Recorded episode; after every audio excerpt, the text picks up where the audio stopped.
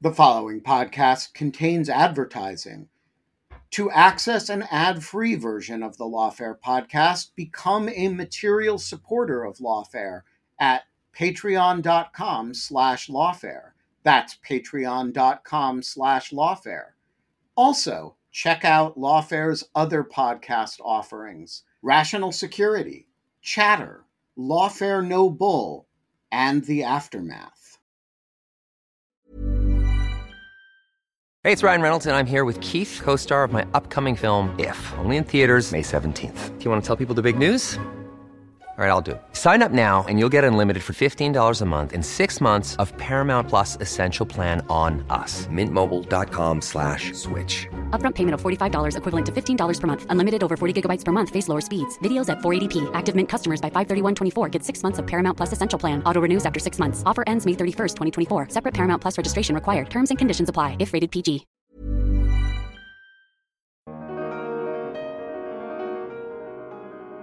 So there's definitely an uptick, right? We are seeing more coups. And I think part of what might be responsible for this is, like I said, an increased permissive atmosphere. The fact is that junta leaders know that they've got a lot more options than they used to. But beyond that, I, I see no reason to believe that coups are going to be back the way they were in the 1970s, which was the heyday of coups. I think that instead what we see is that coups are going to continue in the parts of the world where there had been a lot of coups, where they've been poor and, and where democracy is not fully taken hold. And so we will see that in African countries that are coup prone. We might see it in some Middle Eastern countries. We might see it in, in other Asian countries. It's how we got a, a coup in Burma. I'm Tyler McBrien, managing editor of Lawfare, and this is the Lawfare podcast, September 13th, 2023. On August 30th, soldiers and high ranking officers of the Armed Forces of Gabon seized control of government buildings and communication channels in the capital city of Libreville, detaining Gabon's President Ali Bongo in his residence and declaring an end to the Bongo family's 56 year rule. It was a coup, one of nine in the last three years in West and Central Africa including in Niger just one month prior. I spoke with Naunihal Singh, author of the book Seizing Power The Strategic Logic of Military Coups, to discuss this spate of coups in the region, the origins of coups, what makes certain countries more coup prone than others, and the rise and fall of anti coup norms during and after the Cold War. We also dispelled several coup myths, including the myth of the coup contagion. It's the Lawfare Podcast, September 13th. Much Ado About Coups, with Naunihal Singh. Now, Naunihal, I want to start with a lay of the land of sorts. Uh, as you very well know, coups are not a new phenomenon. Uh, so, you know, why would I be reaching out to you today to, to talk? You know, can you can you talk about where the most recent coups have been taking place, and maybe some of the context behind them? Certainly. So, the most recent coups which have occurred have been almost all in Africa, and it depends when you want to go back, but the most recent coup in the world was in the country of Gabon, which has been stable ever since independence. In fact, it's only been ruled by one family. Uh, it is a relatively wealthy African country with oil and uranium and a very small population. And nobody was anticipating that they would have a coup. There was a coup there. Before that, recently, there was a coup in Niger. And Niger is a very important country in terms of U.S. counterterrorism.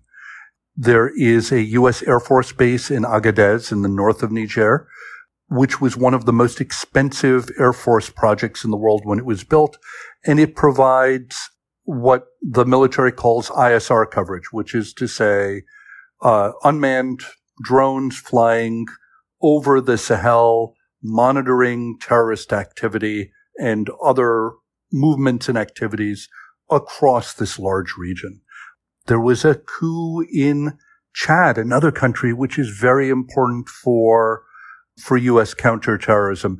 There, what happened is the president died, and instead of the next president coming uh, from the line of succession, it was his son who was sort of appointed by by the military. th- there was a coup in Sudan where there had been a fragile transitional government which was supposed to be moving in a more democratic way. There had been a previous coup which happened in the context of a democratic revolution. And um, just when they were supposed to be fully handing over power to the civilians, there was a falling out between the two major military factions. And this has resulted in a civil war in Sudan, which has led to more refugees than the war in Ukraine. And so the consequences of all of these incidents are, are pretty severe. As a matter of fact, we have had in Africa, we've had coups in Gabon, Niger, Chad, Sudan, Mali, Burkina Faso, and Guinea. And the consequence of all this activity um, in countries that have jihadi violence has been an increase in violence. Uh, some of these countries, like Burkina Faso and Mali, have turned towards the Wagner Group. There are important consequences for both security and foreign policy that are occurring uh, as a result of these coups. I definitely want to dig into these consequences that you mentioned because they are immense. Uh, but first, I want to back up once more and just you know lay out some definitions on the table. In your understanding, and, and maybe in the, the sort of academic understanding, what is a coup, um, and how might that differ from perhaps a colloquial understanding or even a political understanding? I'm speaking, I think, specifically about the recent ado about the United States labeling the coup or non-coup in Niger a coup. So, could you first just lay out the definition and then and then talk a bit about what's at stake when a coup is finally labeled a coup, at least from the United States point of view? Certainly. So first off, I define a coup attempt as an explicit action involving some portion of the military, police, or security forces. It's usually the military that's undertaken with the intent to overthrow the government. So this encompasses not only the obvious coup attempts, but also situations where there may have been a popular revolution going on at the same time. Protesters and demonstrators in the street as long as the president is pushed out by military action. It excludes other cases as well. So if you've had an assassination or an invasion or something like that, it's still a coup. And the consequence of this here is that there are legal consequences for countries that have had coups. The United States, as part of Section 7008 of the State Department's Appropriation Act, says that we cannot give certain forms of aid to countries which have engaged in a coup. And that has consequences, particularly when these are countries which are close partners of the United States. So we did this in order to defend democracy and to make sure that countries that engaged in coups would have consequences and therefore there would be a deterrent effect towards coups. And we did all of this after the end of the Cold War when we realized it was very important to protect the norm of democracy. And since then, the problem is that there have been a number of other important foreign policy considerations which have come into mind. Countries like Egypt have had coups, but they are too politically important for us to sanction. Other countries have had coups, but they're security partners, and we don't necessarily want to identify what they've done as coups.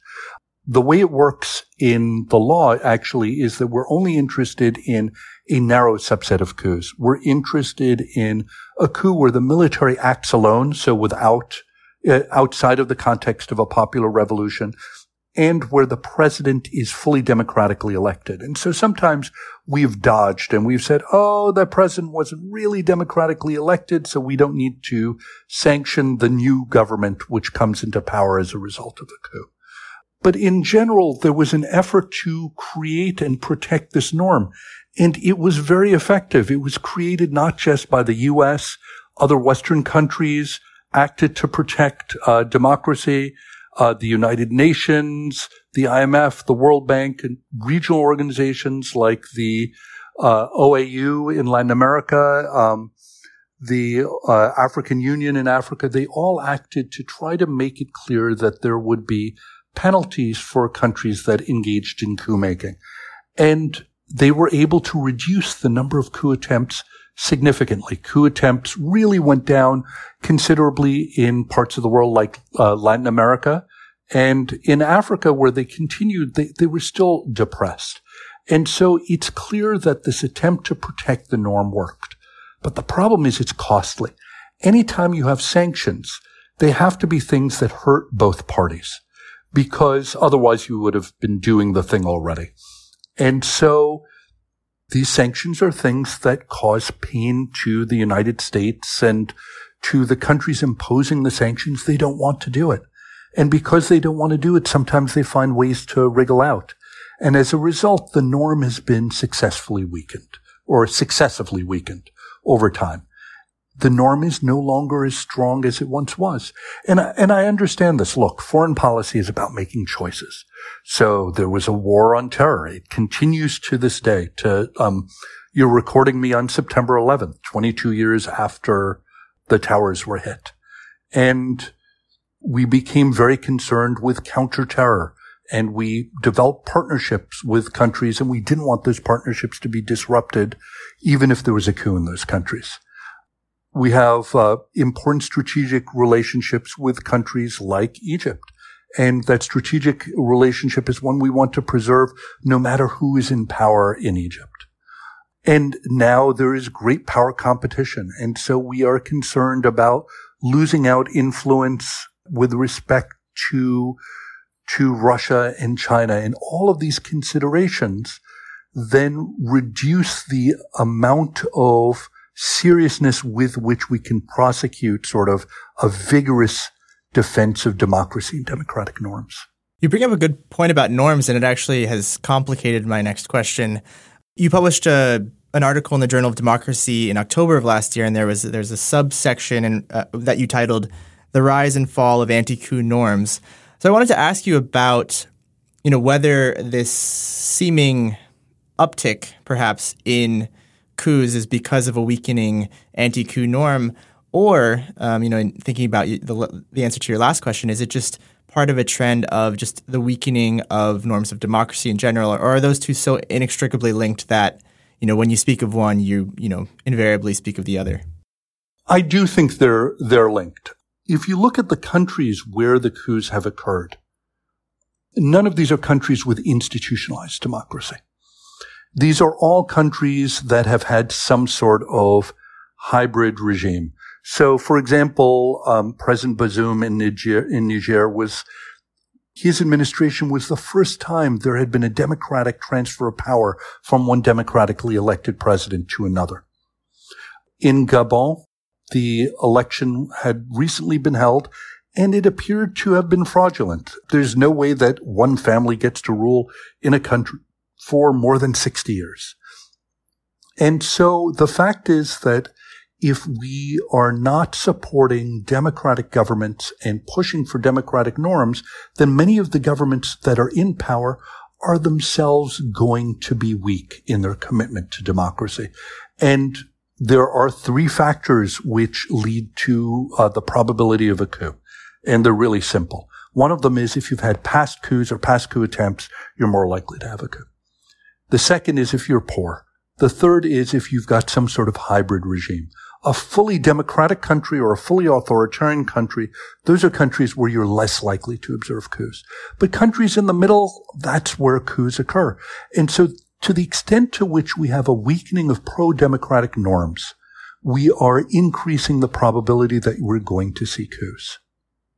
And I think one factor that is that was conspicuously absent from your list was the presence of neighboring coups, uh, which leads me to my question about whether or not coups are contagious. You've written on this topic quite a bit, uh, in which you you talk about the myth of the coup contagion.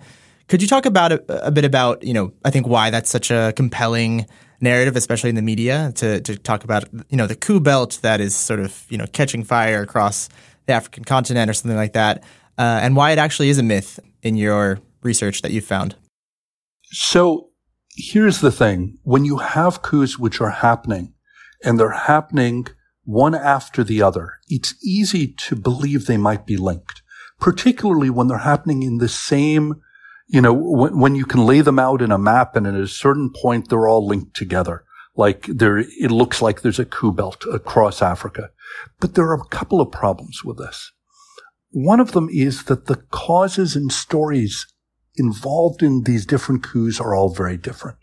So, for example, um, in Niger, what happened is the president was going to fire the head of his presidential guard.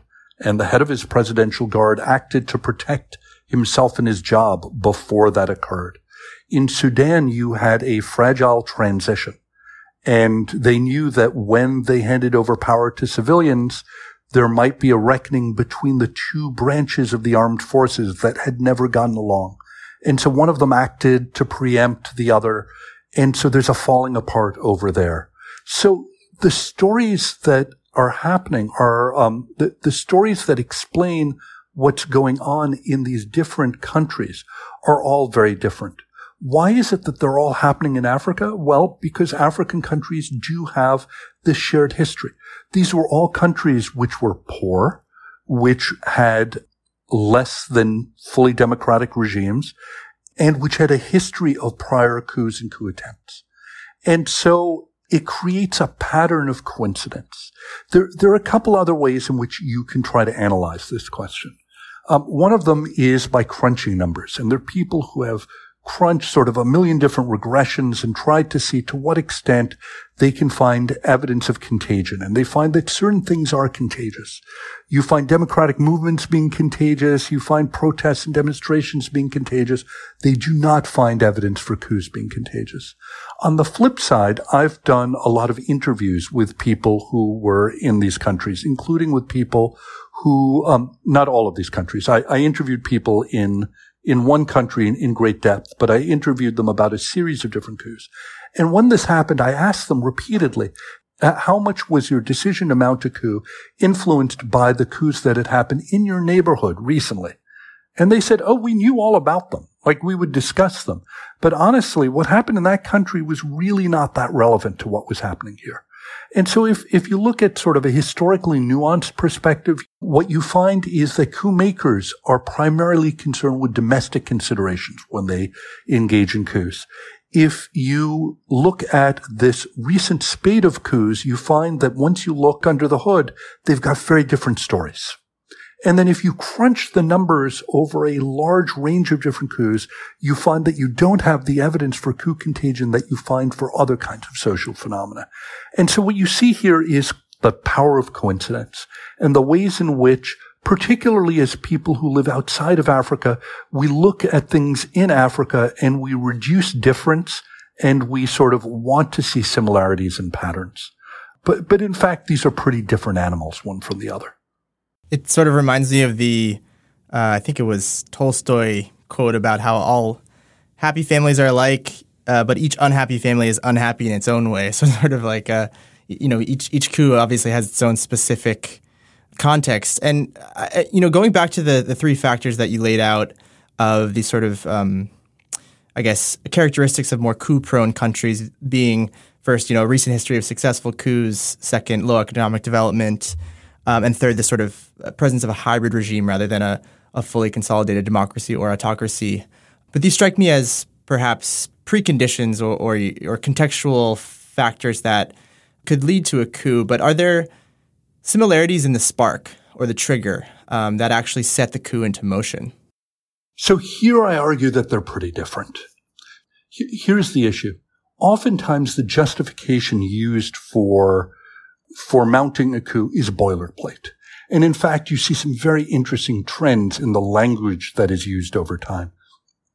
But if once you dig a little bit under the surface, you find different justifications and different actors involved for different reasons. So, for example, in Niger, it was a leader who didn't want to lose his job. In Gabon, it was an insider the general who's taken power in Gabon appears to be, I'm not an expert on Gabon, uh, a member of the extended Bongo clan, the same family that had been running Gabon this whole time. And that means it's an internecine conflict in there. Uh, and in fact, some people in Gabon even argue that he may have acted to protect the interests of the clan against the guy who is currently in power. Sometimes the coups involve leaders who are pushing in from the outside, particularly if they're not at the top of the military. In Burkina Faso, one of the grievances that came up was we don't like the way that the civilians are running the fight against the jihadists. But other cases, the coup makers are very much insiders, like what you saw in Gabon or in Chad, where the, the military had been a close governing partner. And when the president died, they put his son in place because they wanted to remain in power behind the scenes.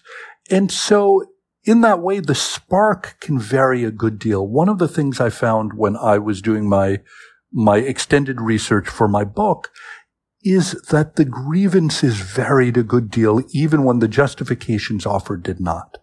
And the grievances could vary in part within a coup.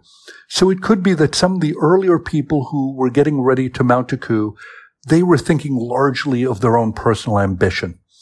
Um, and then others might be acting to protect themselves from losing their job.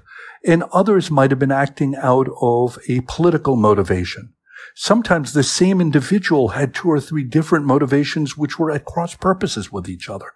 And so if you talk to different members of the coup coalition and you asked one person about why they were doing it, you might find that when they started plotting, they had one thing in mind, and by the end, they had another thing in mind. And so trying to get at, at grievances and motivations ends up being really messy and murky. Uh, at the end of the day, what we find is that it's, it's pretty complex. It's very hard to nip this in the bud and make people not want to engage in coups. This is one of the reasons why norms matter is because norms create a change. They say certain kinds of behavior is off limits and certain kinds of behavior is going to lead to fairly bad consequences.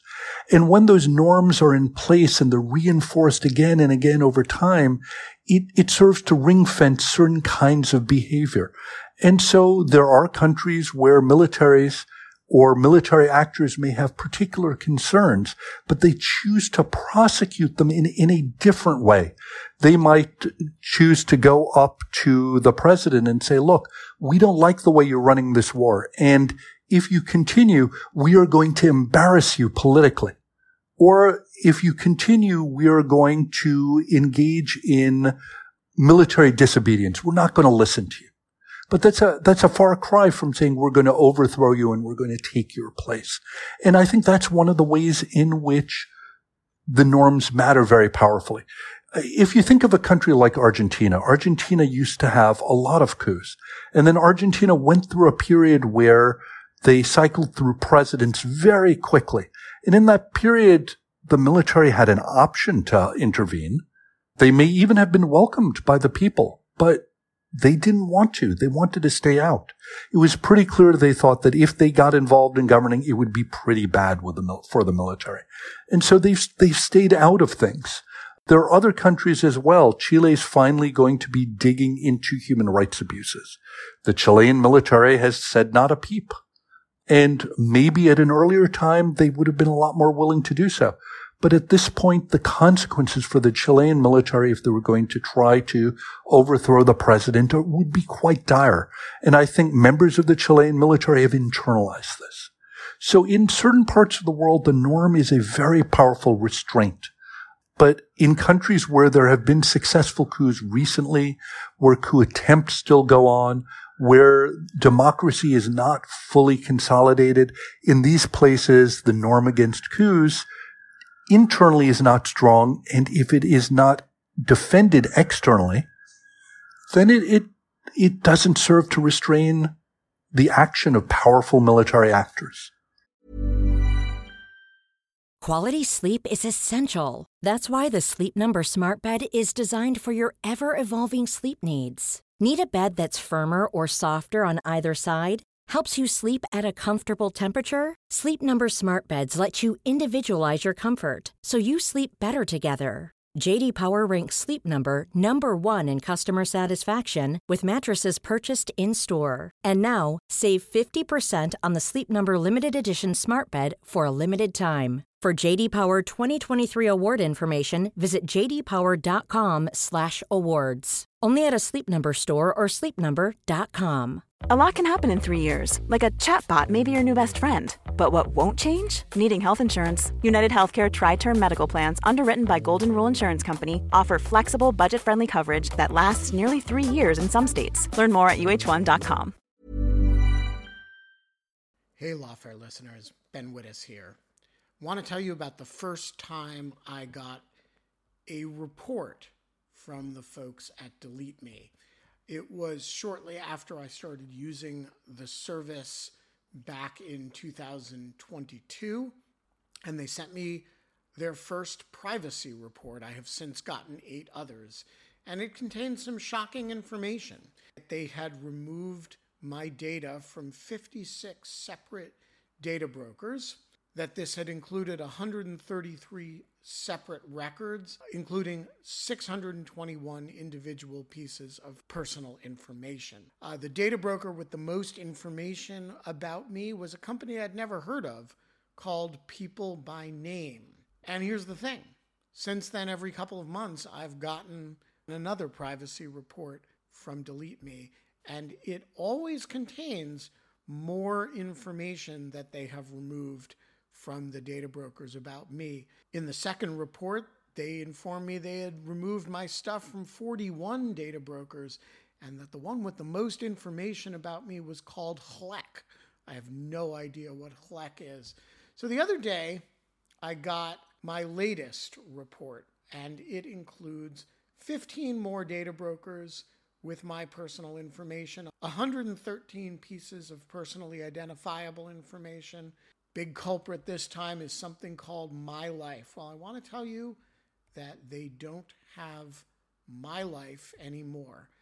And that is why I recommend Delete Me. As this little anecdote shows, there's a lot of my data out there, and these companies keep acquiring it and making it available to anybody who can pay.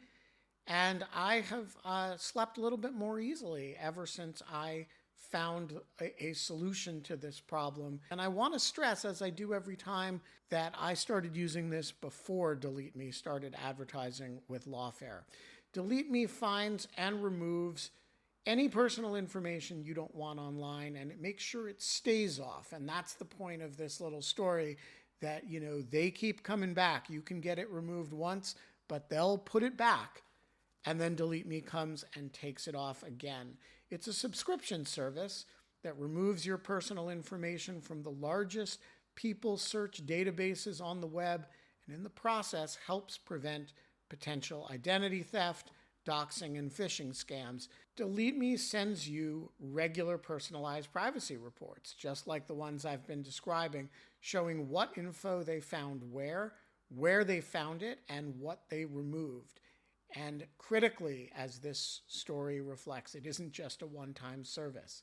It's always working for you, constantly monitoring and removing the personal information you don't want on the internet. It does all the hard work of wiping you and your family's personal information off the web.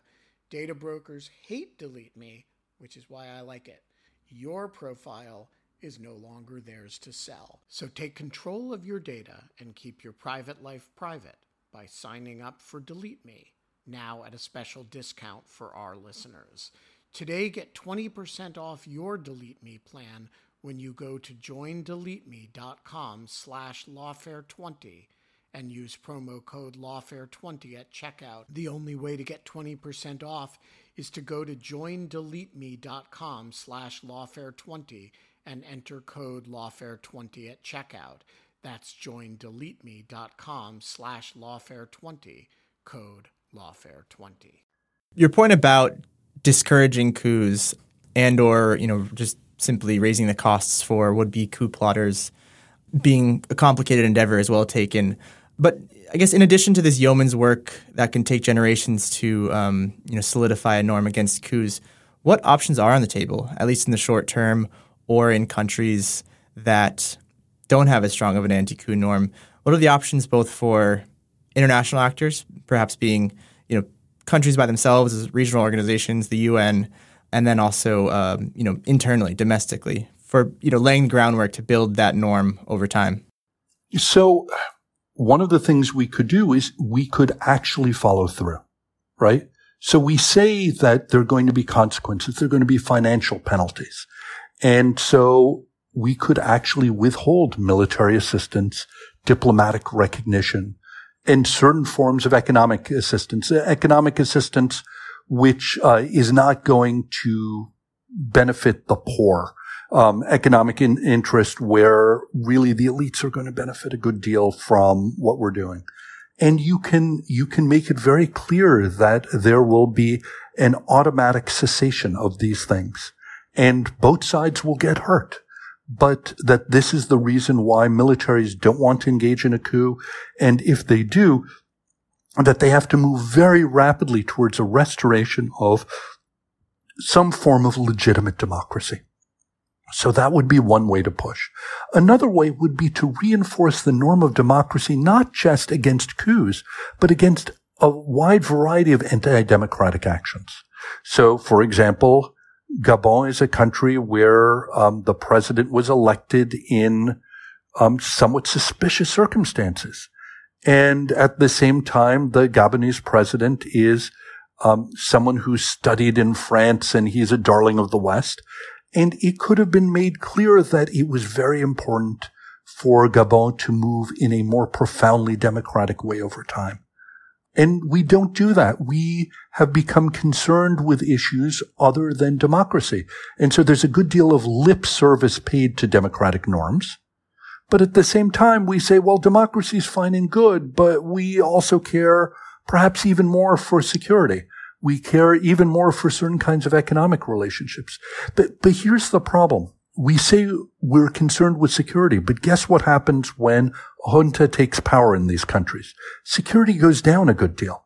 Some of these countries might welcome in the Wagner group, and that itself causes insecurity. And so our concern for security over democracy ends up undermining security in these countries. And so there, there are reasons to understand why democracy is a good which will have a broader impact. Here's another one. When Biden invited African leaders to the United States for a high level summit, he tried to restrict the set of leaders he invited to democratic leaders. But he made one exception, which is the president of Equatorial Guinea. Why? Because the military is concerned that Equatorial Guinea might offer the Chinese a naval base. And so we said, okay, democracy matters, but there are other things which matter a lot more. This is the constant story of Pakistan and Egypt. But by working with juntas, by either looking the other way or supporting them thoroughly, we have damaged security in these countries considerably. And so what we end up doing is we put our short-term convenience. We want to maintain our relationships with these countries against what we think of as a long-term consideration. Oh, someone else can deal with democracy. But, but in the end, there, there's short-term harms as well. And, um, this is a problem. You started to get at a lot of, I think, the answer to my next question, which I was going to put purposefully flippantly, which is, if a coup occurs in a highly autocratic country, should we care, essentially?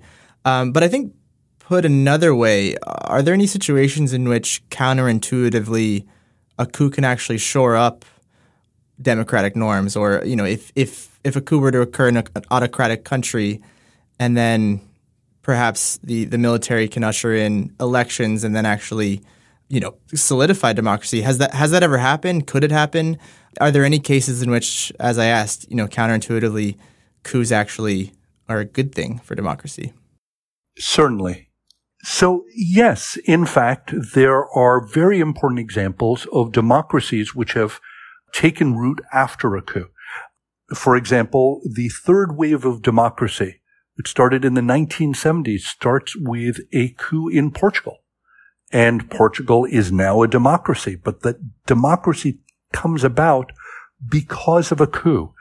The Arab Spring cases are almost all coups. Uh, there was a coup in Tunisia in support of the demonstrators. There was a coup in Egypt as well. My belief is that coups are as coups do. The question is not, is a coup bad or good? A coup against a democracy is clearly bad. A coup against an autocracy, the way I judge it is what are the consequences? What happens as a result of this? To what extent do we move in a more pro-democratic direction? And sometimes, in fact, we do. Um, the democracy that was created in Tunisia lasted for a while, although democracy in Tunisia has gotten weaker recently. The democratic transition in Portugal certainly held, held. So when a coup is followed with genuine democratization, that is very important. I want to uh, go back to dispelling maybe some of the media myths, uh, in addition to the myth of the coup contagion.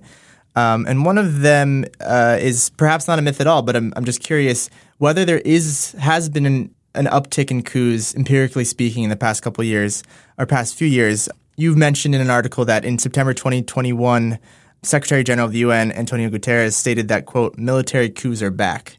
Um, so simply simply put, are military coups back? I would argue they never left. And so there's definitely an uptick, right? We are seeing more coups.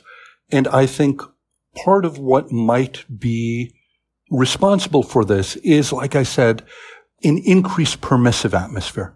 The fact is that junta leaders know that they've got a lot more options than they used to. But beyond that, I, I see no reason to believe that coups are going to be back the way they were in the 1970s, which was the heyday of coups. I think that instead what we see is that coups are going to continue in the parts of the world where there had been a lot of coups where they've been poor and, and where democracy is not fully taken hold. And so we will see that in African countries that are coup prone. We might see it in some Middle Eastern countries. We might see it in, in other Asian countries. It's how we got a, a coup in Burma. And in keeping with this line of questioning about dispelling, perhaps dispelling media myths or not, there's been a lot of coverage about the coup leaders themselves receiving training from Western militaries, uh, namely the United States and France. To what extent have you do you feel that this is a factor that perhaps you know military training from the United States could and you know at least give a military leader the the tools to carry out a coup or or somehow influence uh, a would be coup plotter? Does this kind of thinking hold water with you? It does not. There is different, there are different strains of research on this, mainly statistical. There were some researchers who found that in fact, countries which had received funds for military officers to come to the U.S. and train were more coup prone. They, they were looking at, at the flagship program. Someone else looked at the wide variety of uh, military training we do, and they found that there was no relationship. And this raised the question that maybe what we're, we're doing is we're focusing our training efforts on countries that are important to us because they're unstable. And so it could be that the causal arrow is going in the opposite direction, that we may be engaging closely with countries that are are unstable and that's why they're having coups. So we are we are moving into places which are coup prone rather than our presence is causing uh, the likelihood of coups. There's something else as well, which is we have widely expanded the amount of military training we do overseas, and and it varies hugely. Sometimes it is a one day training on, let's say, human rights law. Sometimes it is uh, a senior military leader going to France or England or the US for a 10 month master's degree. So the duration varies. The topics vary. Some of the training is very narrowly tactical. Here is, is how you, how you learn and practice a particular skill. Other times it is somebody going off and studying English in the U.S. And other times it is, like I said, they're going off to a war college and they're studying a variety of different topics. I, I do think, however, um, and this might be controversial with some friends in the military, I do think that we should stop saying that we are transmitting positive norms. I see no evidence of that. I see no evidence that people are getting imbued with pro-democratic norms through our training. Um, but at the same time, I think that it is likely that we are not in some way accidentally transmitting anti-democratic norms either. As a long-term professor, I can tell you it is very hard to shape the opinions of your students. It is hard enough to do that when they are 18, but when they're 30 or 40, it gets a lot harder. And no matter what big abstractions they pick up when they're in the US, when they go back home and they're faced with a very specific question. Hey, what do I do if I'm about to lose my job and my access to power in this country? It could be that a lot of their commitments to norms or particular forms of civil military relations go out the window in a, in a real hurry. Look, we've seen a weakening of democratic norms, not just in countries which are developing and coup prone, but even countries which had thought themselves to be firmly consolidated democracies. And so if we can see a weakening of democratic norms in countries like the US, we can see a weakening of democratic norms elsewhere as, as well. So I, I don't see it happening as a result of teaching, but it does make for a dramatic headline when, for example, in Guinea, the people who mounted the coup actually left an American training at that moment to go do so. And, you know, that's egg on our face. There's one other factor here too. I think to the extent to which we build close security relationships with militaries in certain countries, the military leaders in those countries may feel like they're, they're going to have a good deal of wiggle room if they mount a coup. And this is particularly true if we've invested a lot in our relationship with an individual. And this is again why norms are important. We could say, hey, look, we've been working with you for 20 years and we've been working with the high command of this military for, for just as long. And we've built these relationships and we've invested We've built military bases. We've invested in, in a variety of different ways. But you know what? None of this is as important as our norms. And if we could be sincere and consistent for doing that, I think um, our relationships with these countries would shift. If you look at a country like Pakistan, they know very clearly, as long as the war on terror was going on, as long as the U.S. was heavily engaged with with uh, Pakistan, that both the Pakistani military and the ISI had a good deal of wiggle room. And where does that lead us? Well, it leads to bin Laden being in Abbottabad because they know that this relationship is so important to the U.S. that they can afford to endanger it to that extent. You're talking about wiggle room here, and, and moments ago, you also mentioned that junta leaders seem to have a lot more options than they used to. So I'm curious how you see some of these current coup situations further unfolding. Are there common paths uh, that coups take or common ways that coups end, for example? Um, what will you be looking for or at specifically as these situations, especially the countries in Africa you named, uh, as they continue to unfold? So one way out will be some form of a managed transition. The problem here is that very often the military wants to maintain an important role behind the scenes.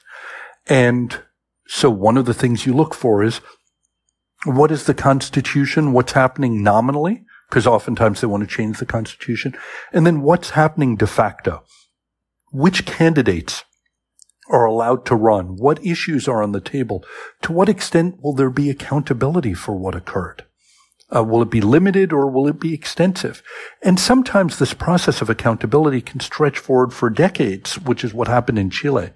But, but is it possible or, or is it not possible? Another thing you look for is to what extent, once the transition takes place, to what extent is the civilian leader who's elected able to actually govern?